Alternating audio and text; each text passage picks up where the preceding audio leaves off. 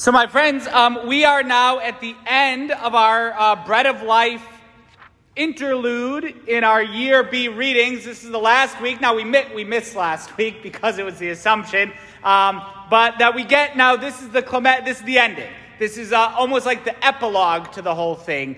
Because now, um, after Jesus gives his teaching, unless you eat my flesh and drink my blood, you have no life in you. We hear The, the people murmur about it. Oh, th- this, this is a hard saying. Um, who can accept it? And that there is a reality in the church that not everyone uh, will accept the gospel. And that when we preach the gospel, when we propose it, um, not everyone is going to accept that. Not everyone wants to hear it. Not everyone wants to know um, the gospel message.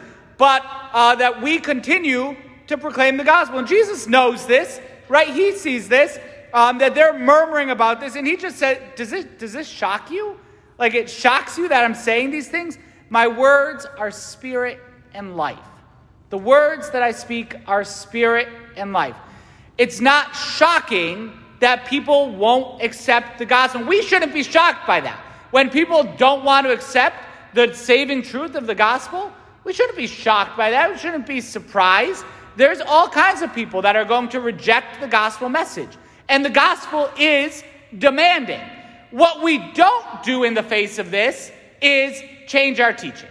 The, what, what, what we don't do is, you know what?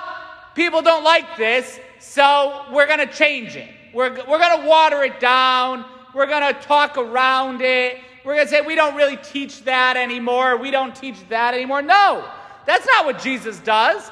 He, he's very straight. Does it shock you? Does does this shock you? Um, look, this is his saving message. Unless you eat my flesh and drink my blood, you have no life in you. And it goes with all the other teachings of the church. But he doesn't change the teaching, right? We hear a large number of those who were following him decided to walk away. And it's not like our Lord says, wait, stop, like, I was I was being figurative. I didn't really mean it. I, I guess you don't really have to do this. No, he, he lets them go. If people want to reject the gospel message, there's a reality in human freedom that Jesus lets them go. He's not going to force us to follow him. He's not a dictator who's going to make it that we are going to follow him whether we like it or not. Saint John Paul the Second would say about the church's teaching, particularly the difficult moral teachings, the church always proposes and never imposes. We're not forcing people um, to follow uh, the Catholic Church. We're not, uh, in our teaching, we're not forcing them to follow. We're not imposing it. We don't want um, these types of things to be done against people's will. We are free people, and we respect the freedom of every individual. And we don't impose our moral teaching on people, we propose it. Now we propose it as this is true, this is good, you should follow this, there's going to be bad consequences if you don't, even in this life or the next, but I can't force you, I can't force you to follow the church's teaching. My doctor could propose to me um, that smoking cigarettes is bad, right? And I have total freedom.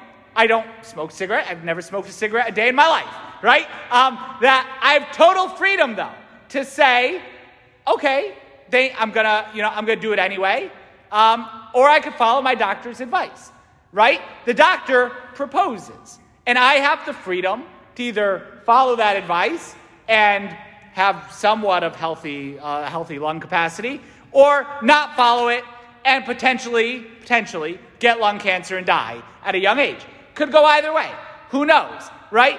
But my doctor proposes a truth, and I, as a free man, have the ability to either follow that or not. And so that is with the moral teaching of the church. We propose our moral. What my doctor shouldn't say is, um, okay, well, you don't want to quit smoking. Uh, okay, you know, fine, whatever. I guess you really could just keep doing whatever. You, it's not that you're not going to have any negative effects to that, right? Let's change reality because you don't like it. That's not how I would want my doctor to work. It's definitely not how I want my God to work. That let's change. Let's just say that reality isn't reality. so we all feel good about ourselves. No, the church has a moral teaching. We believe in moral realism. There is good and there are good actions, and there is evil, there are evil actions.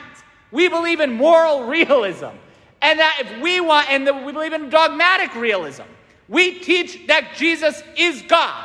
We believe that God exists. Jesus is God. There are three persons, one God, the Father, Son, and Holy Spirit. We believe in the sacraments, that real, original sin, which is real, is washed away in the waters of baptism, actually washed away. And above all, what we are focusing on in these weeks, we actually believe that bread and wine becomes the actual body, blood, soul, and divinity of our Savior Jesus Christ in the Mass, and that we receive our Lord in Holy Communion. And that, as a, as a um, result of that, if we are not in communion with Christ, because we've broken that relationship through some grave sin, that we don't, we don't receive communion until we've gone to confession. We believe, though, you don't go to confession. Um, I was always taught by my parents growing up, to say I'm sorry means I'm going to try to never do it again. So we don't go to confession unless we're really willing to give up the action, at least to try, or at least to try to give up our bad actions. We believe that all of these things are real. And while it could be controversial, while it could be that people don't like the church because of that, what we don't see Jesus doing in the gospel today is saying, oh, well, that's not going to be, never mind. Like, let me see which way the wind is blowing, and we'll set church policy based on that. That's absolutely not what our Lord, in fact, what do we see he does?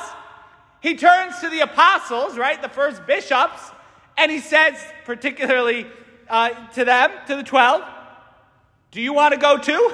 Like, you guys, you, you want to go with it? Do you want to leave as well? He gives total freedom. Do you want to leave too? This is what we got a little bit of Joshua in that first reading. That after they conquer the promised land, Joshua says to them, okay, decide who you're going to serve. But as for me and my family, we're going to serve the Lord. But decide. Decide today.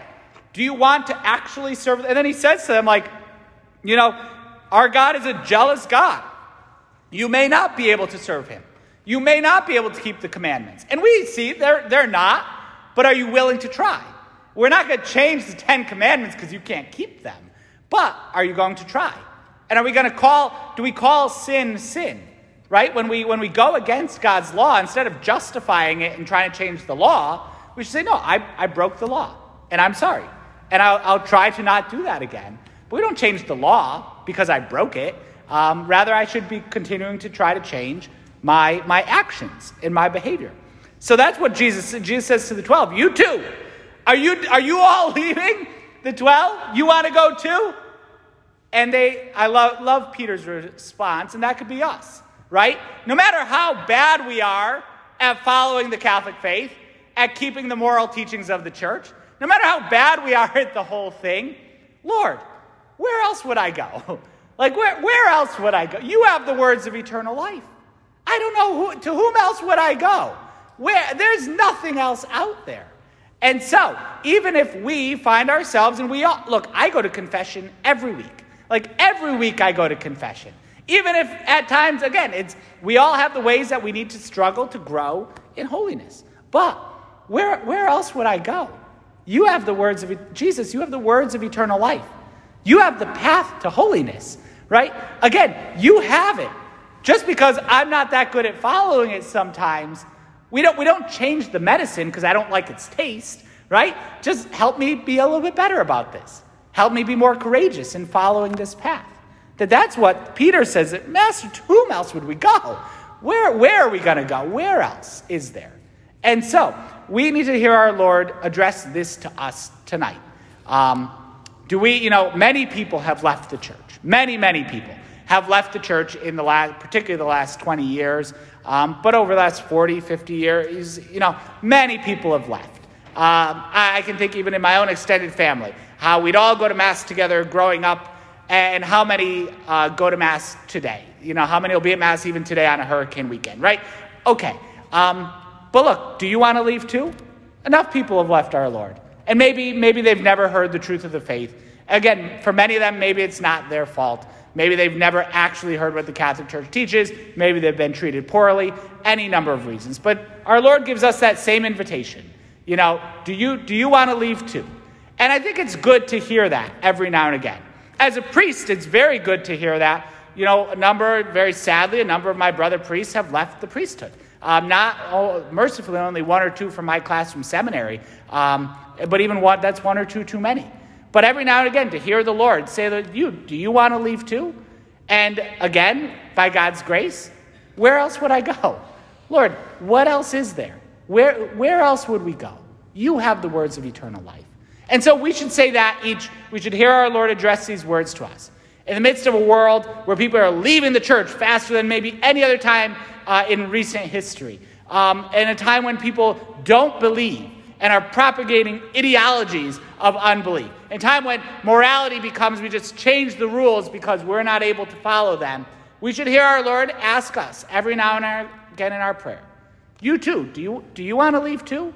And then we ask for that grace with Saint Peter, and then staying with Peter, staying with the church, to say, where else would we go? Lord, to whom else would we go? You have the words of eternal life. So we ask our Lord for this grace, to live faithful discipleship, um, that we may faith we may stay with Christ and always find in his words spirit and life, staying faithful to him um, even when we fail, so that in him and in his words we can find eternal life.